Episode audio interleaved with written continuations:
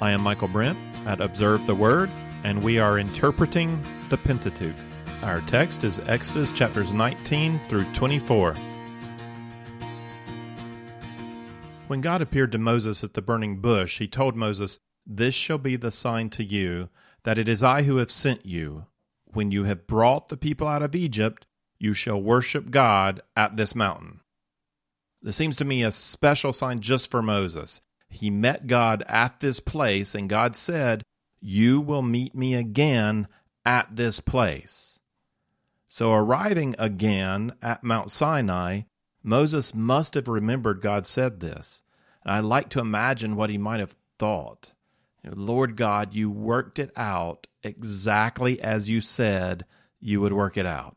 You truly reign over the lives of men. Here I am back at Sinai at the exact spot where I told you four times, please send someone else. And you didn't strike me down. You didn't give up on me. You did get a bit angry at me, and I'm glad, or I never would have gone back to Egypt. Now, even there I was ready to give it all up when Pharaoh refused my requests and put the people to harsher labor, beating them, making the work impossible. I was ready to give in then. You know, what did I say? You know, I remember I said, 'Why did you ever send me? Ever since I came to Pharaoh to speak in your name, he's done harm to the people, and you have not delivered your people at all. Again, you didn't give up on me. You encouraged me, reminding me that this was a promise made long ago to Abraham. This is about your vision, and these are your people. Still I was afraid, and I said again, behold, I'm unskilled in speech. How then will Pharaoh listen to me? But you gave strength to my heart, and you gave me a voice through Aaron, and look where we are now.'" I mean, look at the people. You know, at the mountain, last time it was just me and my sheep. There's an entire nation out here now. And here we are, just as you said. I mean, who could believe it? I'm sure Moses would have said it better than that and had deeper thoughts than that. He's so interesting to think about as a reluctant leader, the one who believed he had nothing worth saying and he didn't know how to say it anyway, the one no one would follow. Now to be standing at Mount Sinai with thousands and thousands of Israelites, men, women, and children, set free and going home. You know, Moses is becoming the leader that God is making him to be. Here at Sinai, he'll take up the role of covenant mediator. He'll be the go-between, the one trusted by the great king to speak on his behalf and trusted by the people to speak on their behalf. Now, God's ready to cut covenant to establish a legal foundation for this new nation. Remember in our kingdom motif that we need a king, a people, a covenant, a mediator, a land, and a temple. That's what we need to have kingdom. And we have the king and the people. In Exodus nineteen to twenty-four, we're going to get a covenant communicated through a mediator. I'm going to give special attention to the work of Moses as a mediator in chapter nineteen. And then an overview of chapters twenty to twenty-three will help us see the covenant form. And in chapter twenty-four, we'll consider the actual cutting of the covenant. We start in chapter nineteen, where we see what it looks like to be a covenant mediator. Moses on the mountain receiving the Ten Commandments is another one of those sections of Scripture that, because I felt very familiar with it through Sunday school stories and sermon references and movie depictions, I was surprised going through it myself by some of the details I didn't remember or never noticed before. For example, how many times would you say that Moses went up on the mountain to speak to God? Once? Twice? Three times? It's going to be five times in this section, nineteen to twenty-four, and another two times in chapters thirty-three and thirty-four. We really see Moses playing a mediator role, going back and forth between God and the people. Scholars will say that a mediator was typical in the ancient Near East when making a suzerain-vassal treaty. The suzerain or great king didn't communicate directly to the vassal people. He appointed a spokesman on his behalf as a go-between. He appointed a covenant mediator. Using biblical language, we could also call him a prophet, a covenant mediator prophet. and there are just a few of those in Scripture. They're not calling people back to covenant faithfulness of an already existing covenant. They're helping mediate something new. And so far we've had Adam, Noah, and Abraham performing this role. Now Moses. Enacting the role of covenant mediator, Moses goes back and forth between God and the people three times in just chapter nineteen. So let's start with Exodus nineteen, three through six. Moses went up to God, and the Lord called to him from the mountain, saying, "Thus you shall say to the house of Jacob, and tell the sons of Israel, you yourselves have seen what I did to the Egyptians, and how I bore you on eagle's wings, and brought you to myself. Now then, if you will indeed obey my voice and keep my covenant, then you shall be my own possession among all the peoples, for all the earth is mine. And you shall be to me a kingdom of priests and a holy nation. These are the words that you shall speak to the sons of Israel." Moses received these words from God for the people. And this is the initial charge for Israel. You know, having experienced redemption from Egypt, you know, as God says, "I bore you on eagle's wings and brought you to myself," Israel is now invited into covenant relationship with a purpose. Exodus nineteen six is a key verse for Exodus. God is saying, this is my purpose. This is why I brought you out to be a nation. This is why I'm forming you. This is why I want to bring you into covenant relationship. This is your identity. This is your great commission. You shall be to me a kingdom of priests and a holy nation. So we understand what it means to be a nation of priests based on what God said right before that. You shall be my own possession among all the peoples, for all the earth is mine. And the ancient Near East placed gods in particular localities. Lesser gods over towns and villages, greater gods over capitals of nations or city-states. You know, gods were attached to the cities where they resided in their temples. And the Egyptians had their gods, and the Babylonians had their gods, and the Canaanites had their gods, Hittites had their gods. God makes the claim that the whole earth and all peoples are his. So by choosing out Israel, he is in no way to be seen as making himself a local god. And that's going to be a danger for Israel, and it's certainly the way the other people see Yahweh. They see him as the God of Israel, meaning that he's just the God over that location. But as God's scope is global, so Israel's scope needs to be global. They are supposed to see their entire nation as a kingdom of priests. They will have in their nation a formal priesthood. Still, every Israelite should see himself or herself as a priest of Yahweh. And the global scope of all peoples is a normal theme of God's covenantal commissions. He told Adam and Eve, "Be fruitful and multiply and fill the earth." He told Abraham, "And in you all the families of the earth shall be blessed." And much later he told the disciples of Jesus, "Go and make disciples of all nations." And the scope is global, and the people of God are his priests to all peoples. What's the role of a priest? A priest worships his God and helps others enter into that worship also. So the role of a priest is to know God and make God known, making God known through words and through manner of life. The priest models the character of God in his own life and shares the knowledge of God with others. So Adam and Eve were to be the image of God to the world, created in his image. That lived-out character is essential to God's commission here. He says, "Obey my voice and keep my covenant." So every shepherd, every shopkeeper, every baker, every teacher, every homemaker, every vine dresser is to obey the voice of God and to keep his commandments and so image him in their everyday life. As a good priest, they're to develop their own relationship with God through prayer and the knowledge of his word and the fulfillment of his commands, and so also help others come into the same kind of relationship with God. They are to be a priesthood of all believers. Many things are new with the new covenant This concept is not one of them. Just as God sees every member of the church, the body of Jesus Christ, as a priest who seeks to know God, live for God, and make God known, so also the Israelites were supposed to be a kingdom of priests, a holy nation, to make God known. That's their commission. That's Exodus nineteen six. Moses then goes from God to the people in verses seven through eight a.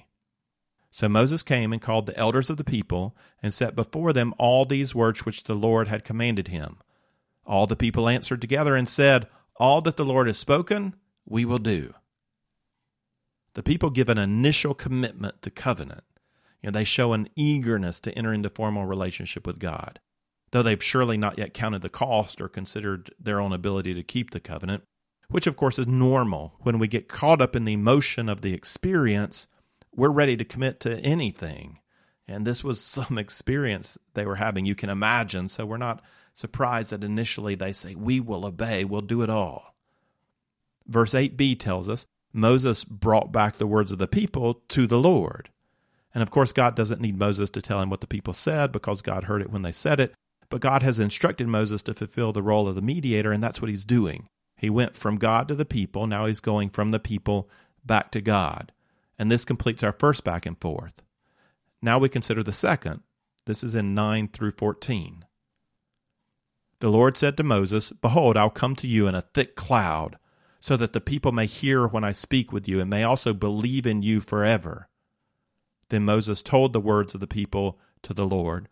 And the Lord also said to Moses, "Go to the people and consecrate them today and tomorrow, and let them wash their garments. And let them be ready for the third day, for on the third day the Lord will come down on Mount Sinai in the sight of all the people. You shall set bounds for the people all around, saying, 'Beware that you do not go up on the mountain or touch the border of it. Whoever touches the mountain shall surely be put to death. No hand shall touch him, but he shall surely be stoned or shot through. Whether beast or man, he shall not live.' And when the ram's horn sounds a long blast, they shall come up to the mountain." So Moses went down from the mountain to the people and consecrated the people, and they washed their garments. God intends to make a great impression on the people of Israel to confirm his word spoken through Moses. "I will come to you in a thick cloud so that the people may hear when I speak with you, and may also believe in you forever." And here's another one of those details we might miss because Uh, we've heard this story retold so many times. Uh, how did the people of Israel first receive the Ten Commandments? Well, most people would say on stone tablets, and that's not what's going to happen. The stone tablets come quite a bit later. You know, Moses isn't going to bring those down off the mountain until chapter thirty-two. First, God is going to speak the Ten Commandments. You know, as he says here, he will come in a thick cloud and speak the word of his commands to impress on the Israelites that these words are coming not from Moses, but from God. And this is a reality we all need to experience. We need to come to God and experience his word for ourselves. He uses teachers and prophets and preachers, and this is good, but there's something missing when we can't say for ourselves that I have read for myself, I have heard for myself, I see the word of the Lord, and I know it's from God.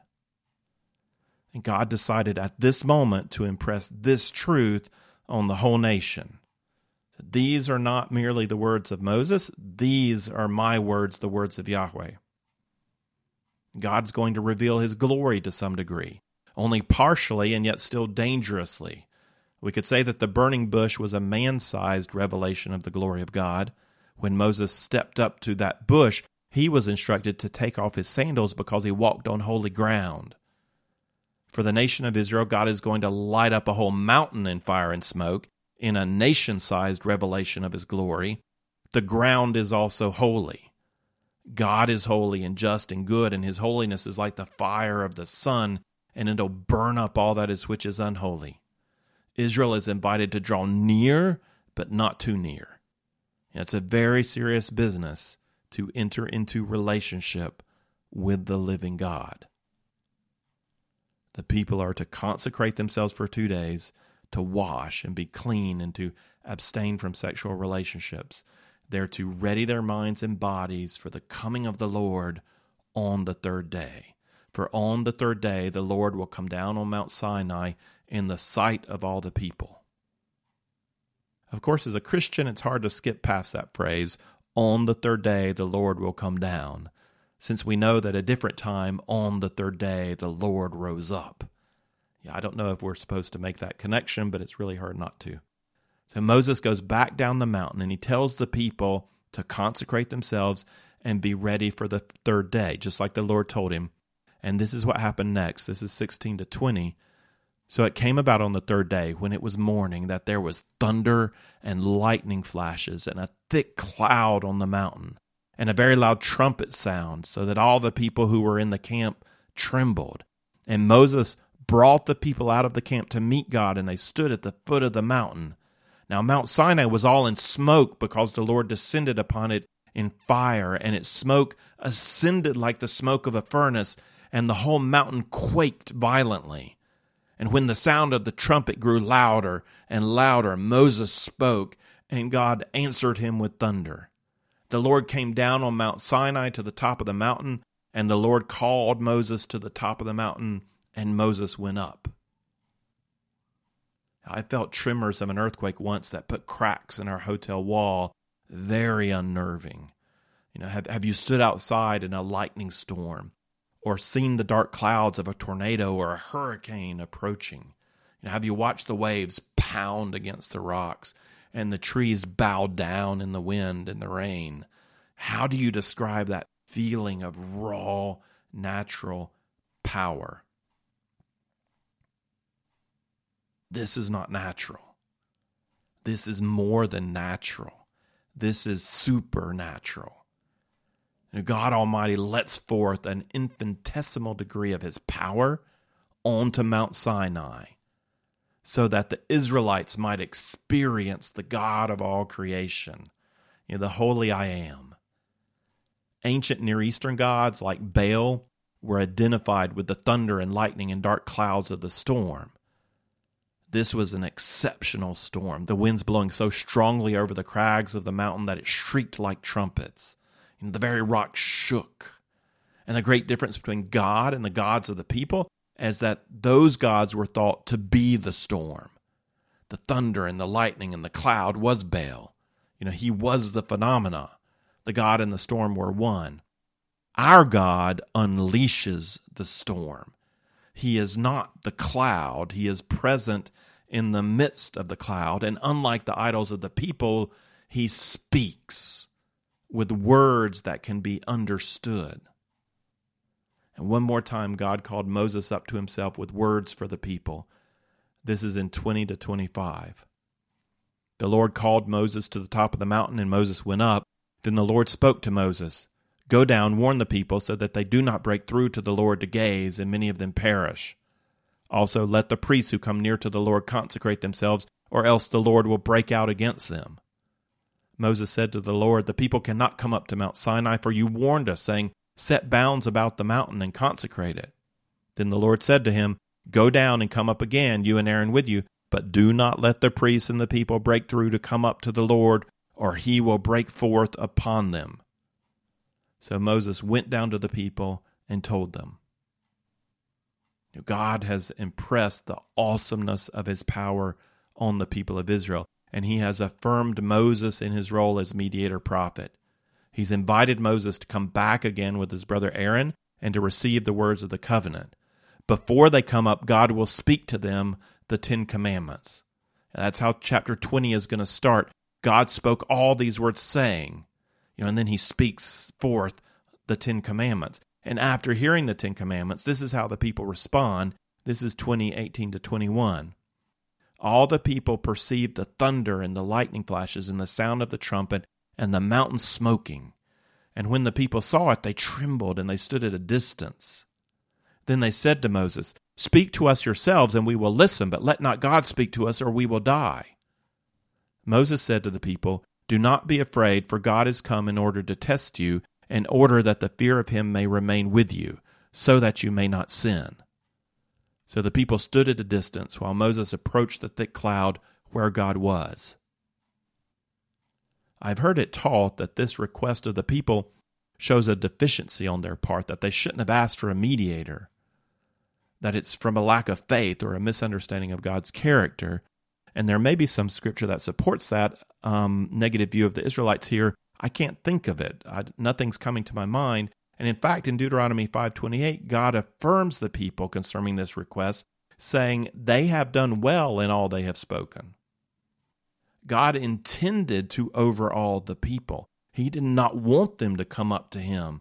He wanted them to experience the magnificence of his holiness and the raw power at his fingertips. Still, even as he impressed upon them the fear of the Lord, we see an interesting tension in the relationship between God and man.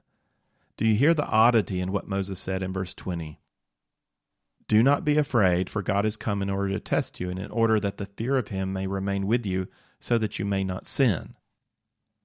So did you catch that? Why is that odd? Do not be afraid. God has come that the fear of him may remain with you. Now, that seems a bit contradictory. He's saying don't be afraid, but the whole point of this is that fear might remain with you. So how do we understand this relationship with God where his fear remains on us and at the same time we're not afraid?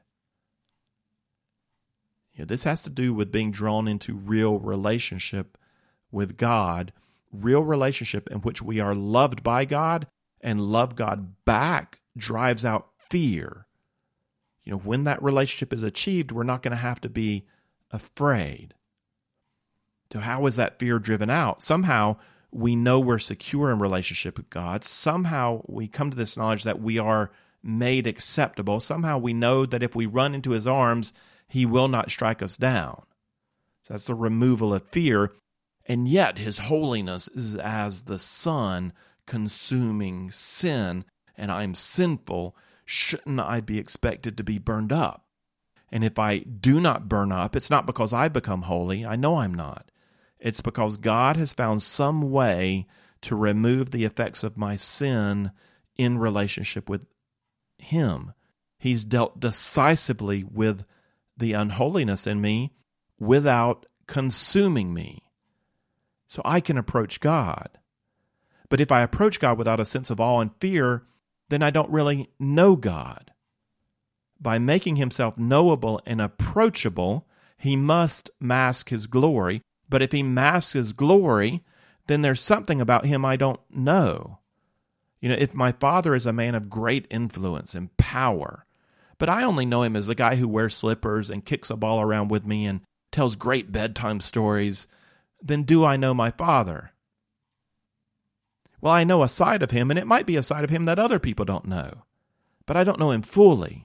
To fully know him, I need to know of his power and his influence.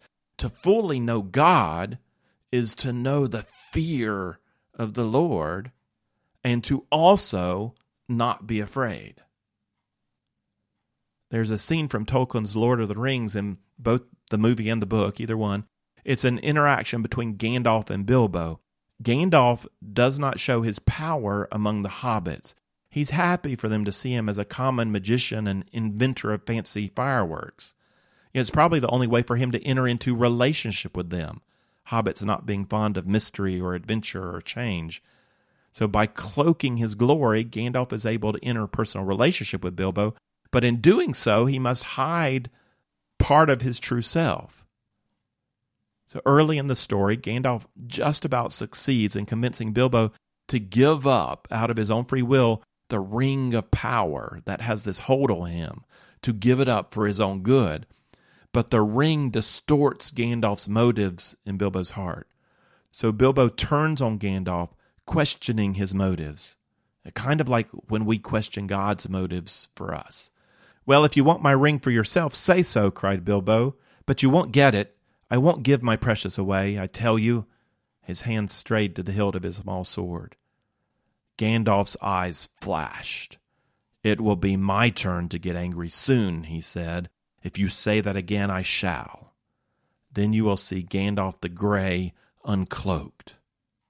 and he took a step towards the hobbit, and he seemed to grow tall and menacing. His shadow filled the little room. And in that one instance, you're reminded that Gandalf is no mere man. He is a being of much greater power. I think we often forget with whom we speak when speaking to God. He has made himself so personal. He has made us to feel his compassion. You know, he's cloaked his glory that we might enter into relationship with him. He speaks with us. He invites us to walk with him. He became the Word in the flesh, lifting children onto his lap, walking with his disciples, comforting Martha, telling John to look after his mother. He's relatable and kind and generous, and he's invited us to not be afraid. And so we presume on him and on his motives. We forget that the lamb is also the lion. We forget that this man who can lift a child on his lap with great gentleness and compassion created all things, John one three, and by the power of his word upholds all things, Hebrews one three. The disciples were shaken by this reality when he stood up in the boat and with one word stilled the wind and the waves. And that's nothing for him. You know, by one word he brings galaxies into being or takes them out again. If the fear of God doesn't remain on our hearts, then we've forgotten who God is. On Mount Sinai, God invited the Israelites to not be afraid, while at the same time impressing on them the fear of his magnificence. You know, how, how do I explain this? Right now, I'm trying, but right now as I'm talking, my soul tingles. You know, I'm just, I'm electrified thinking of the awesome power of God, and there's there is fear in my heart as I think the fact that he could snap his fingers and everything ceases to exist. The fact that he is so holy and pure and awesome. He is God is numinous. He's awe-inspiring. He's grand. He's fearful. And yet, I, I at the same time, I have no sense that he has turned that fearfulness on me. He might rip out my sin, but he would not rip out me. He has made me acceptable. I'm his. Do not be afraid, but let the fear remain on you. God uncloaking the power of his glory in fire and smoke on Mount Sinai communicated to Israel, Moses is my mediator, and these words are mine, not his. Let's turn now from our focus on Moses as covenant mediator to our focus on the covenant form. I'm not going to read through the Ten Commandments now in chapter twenty or look at the detailed laws in chapters twenty-one to twenty-three. I'm going to wait and discuss the nature of Mosaic laws when we get into Leviticus. And I'll go deeper into the Ten Commandments when we come to the second version given in Deuteronomy. What I want to do here with Exodus twenty to twenty-three is consider how this text is modeled after a second millennium suzerain-vassal treaty. God is communicating through a known form. And remember from our past lessons that the second millennium suzerain-vassal treaty contained these seven elements: a title, which is the name or name of a great king and any titles he liked to go by; historical prologue, a statement about the king's historic relationship with this particular vassal people; stipulations, these are commandments, the do's and don'ts of the agreement in a basic form and in a detailed form; deposition and regular reading, where the treaty should be kept and how often read; witnesses, and this was usually a long list of gods; blessings, what the king will do if covenant is kept; and seven curses, what the king will do if covenant is broken. This written covenant is then ratified by a cutting of covenant ceremony, which includes a sacrifice and an oath by the vassal. The Ten Commandments start with this preface in Exodus twenty-two. I am the Lord your God, who brought you out of the land of Egypt, out of the house of slavery.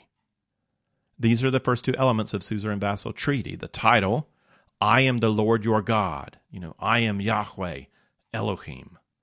And a very short historical prologue, who brought you up out of the land of Egypt, out of the house of slavery. You know, it's it's short, but it's quite important. And when we think of the Pentateuch as covenant, all of Genesis is a historical prologue teaching us about the relationship between God and human beings, and specifically between God and Israel. But this short prologue, that I am Yahweh who brought you out of Egypt, out of slavery, will be a regular summary of that relationship through the Pentateuch. God established the Passover meal and the Feast of Booths in Jewish culture to teach the people to look back to the Exodus as a defining moment in what it means to be the people of God, redeemed out of bondage. Similarly, in the New Covenant, we're given the Lord's Supper, teaching us to look back to the crucifixion and resurrection of Jesus Christ as our defining moment. You know, also redeemed out of bondage. We look back to the cross, they look back to the Exodus. After the title and historical prologue in Exodus twenty-two, we get a list of basic stipulations in Exodus twenty, verse three to seventeen. We know them as the Ten Commandments. These are the basic stipulations of the covenant. And when Moses goes back up on the mountain, he receives a more detailed list of stipulations. That's Exodus chapter twenty-one to twenty-three, covering a variety of topics from slavery to personal injury law to theft to protection of, of the powerless to laws of justice to farming to feast days to conquest of the land. None of the subjects addressed are addressed comprehensively. We get just a few examples from many categories of law. There's more to come in Leviticus and in Numbers and in Deuteronomy. And that's one of the characteristics of Mosaic law. The laws are given in sections in the midst of narrative. And the laws come with a lot of context. To know the law of Moses, a scribe can't just memorize Leviticus. A scribe has to know each book of the Pentateuch, and he has to know the whole story and where the sections of law come in the story. Law's not given in one big abstract code book. Study of Mosaic law requires study of the narrative context in which the different sections of law are found. Law must be understood in the context of God's story with his people. Now, the next element, witnesses, are, are not called for in this covenant, which isn't odd since witnesses in ancient Near Eastern covenants consisted of gods and goddesses. And God wouldn't call gods and goddesses as witnesses. We do have a reading of the law. Exodus twenty-four four tells us Moses wrote down all the words of the law. Then in verse seven, we're told he took the book of the covenant and read it in the hearing of the people. We do not, however, have a deposition of the law because we do not yet have a temple in which to deposit the law. God does have that in mind and will instruct Moses in chapter twenty-five to make a special container uh, called the Ark of the Covenant, in which to deposit the covenant law. And one point of interest that comes up here is the question about the two tablets that we're going to get later. Scholars have long wondered whether there was significance to why God gave Moses two tablets instead of just one, you know, or maybe three. You know, why two? And the most common thought is that one tablet contains the first half of the Ten Commandments that focus on loving God, and the other tablet contains the half that focuses on loving your neighbor. And that definitely works theologically. You know, that's a good observation, though the work of archaeology uncovered an interesting detail that suggests a different option. Suzerain vassal treaties were always made in two copies, one for the suzerain and one for the vassal. So the whole covenant is written on both. Both contain the whole thing, and one copy would go into the temple of the vassal's main god and the other into the temple of the suzerain's main god. So though we, we still don't really know, I think the best informed guess is that the two tablets each contain the whole covenant, and since there is only one true God, both copies were to be placed together into his temple. So we've covered all the elements except blessing and curse, and we don't have separate sections for blessing and curse here in Exodus. Deuteronomy is much clearer about that, but we do have the idea of blessing and curse in twenty-three twenty to thirty-three, where stipulations are given about entering the land. For example, twenty-three twenty-five to twenty-seven gives us the idea of blessing. But you shall serve the Lord your God, and he will bless your bread and your water, and I will remove sickness from your midst. There shall be no one miscarrying or barren in your land. I will fulfill the number of your days. I will send my terror ahead of you and throw into confusion all the people among whom you come, and I will make all your enemies turn their backs to you." And we could understand verse thirty-two to thirty-three as the curse. "You shall make no covenant with them or with their gods. They shall not live in your land, because they will make you sin against me. For if you serve their gods, it will surely be a snare to you." So now we have a covenant, more or less in the form of a suzerain-vassal treaty. And to make the covenant formal, we need to ratify it with a sacrifice and an oath. And this happens in chapter twenty-four. This is covenant ratification. Remember that the Hebrew does not say that God makes covenant, but that God cuts covenant. The Hebrew verb used is cut. The ancients assumed that a covenant would be ratified by the sacrifice of an animal, which symbolizes the curse that comes on the vassal if he breaks covenant. So walking through the animals in Genesis fifteen was meant to symbolize, "Let my body be cut in two, like these animals, if I break covenant with you, O great king." The shocker in that case was God himself walked through the cut animals. And here we'll have to see what adjustment Moses makes to the normal ceremony, since it's not just one person, but a whole nation that is asked to make the oath. Let's read the ceremony as it's recorded in Exodus twenty-four, three through eight. "Then Moses came and recounted to the people all the words of the Lord and all the ordinances. And all the people answered with one voice and said, 'All the words which the Lord has spoken we will do.' And Moses wrote down all the words of the Lord. Then he arose early in the morning and built an altar at the foot of the mountain with twelve pillars for the twelve tribes of Israel. He sent young men of the sons of Israel, and they offered burnt offerings and sacrificed young bulls as peace offerings to the Lord. And Moses took half of the blood and put it in basins, and the other half of the blood he sprinkled on the altar. Then he took the book of the covenant and read it in the hearing of the people, and they said, 'All that the Lord has spoken we will do, and we will be obedient.'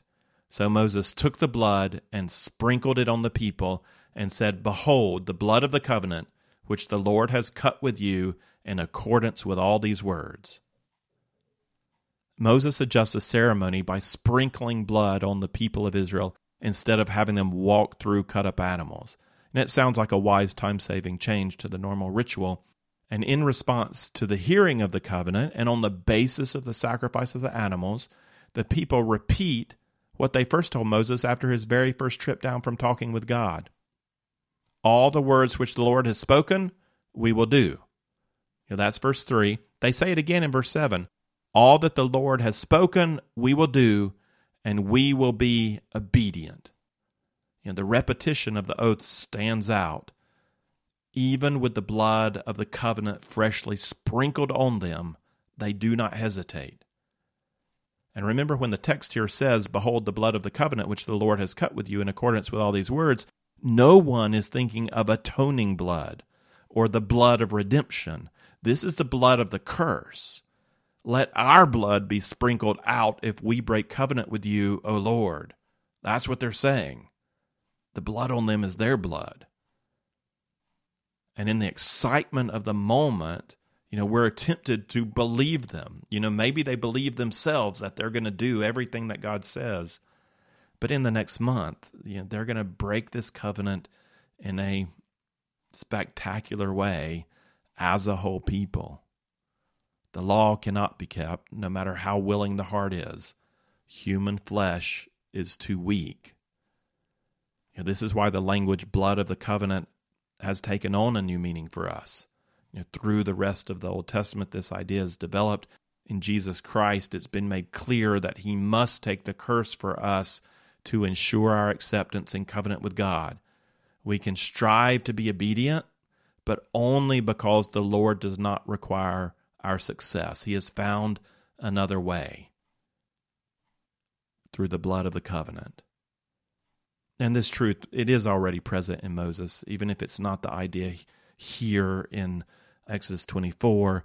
God walking through the covenant in Genesis fifteen, taking the curse on himself, and the blood of the lamb already introduced in the yearly Passover, which turns away God's wrath. You know, these are it's setting us up to understand the blood of the covenant is necessary to cover us so that we might be acceptable, because we're never going to live out the covenant, no matter how enthusiastically we promise to do everything that God tells us to do.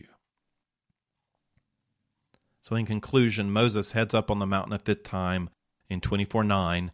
Aaron and the elders go up with him. And incredibly, in twenty-four ten to eleven, we're told they saw the God of Israel. And under his feet there appeared to be a pavement of sapphire, you know, as clear as the sky itself. You know, it reminds you of Ezekiel and Revelation. Yet he did not stretch out his hand against the nobles of the sons of Israel, and they saw God, and they ate, and they drank, and they entered into a fellowship meal with the Lord, or before the Lord. Moses goes up further with only his servant Joshua, and then Moses goes up even further alone by himself. And Moses had already written down all the words of the covenant, but God wants to give him stone tablets with the law inscribed, and God plans to come and dwell in the midst of his covenant people. And for that, we need a temple. So God is going to give Moses the pattern for a tabernacle, a mobile temple for a traveling people. That we'll end this lesson now with Moses on the mountain and the Israelites gazing up, wondering what will become of him. Here are the last two verses of Exodus twenty-four, verses seventeen and eighteen. And to the eyes of the sons of Israel, the appearance of the glory of the Lord was like a consuming fire on the mountaintop. Moses entered the midst of the cloud as he went up to the mountain. And Moses was on the mountain forty days and forty nights. If you would like the text of this lesson with some reflection questions, or if you'd like to see overview charts that go along with our study of the Pentateuch, then check out the resource page at observe the word dot com.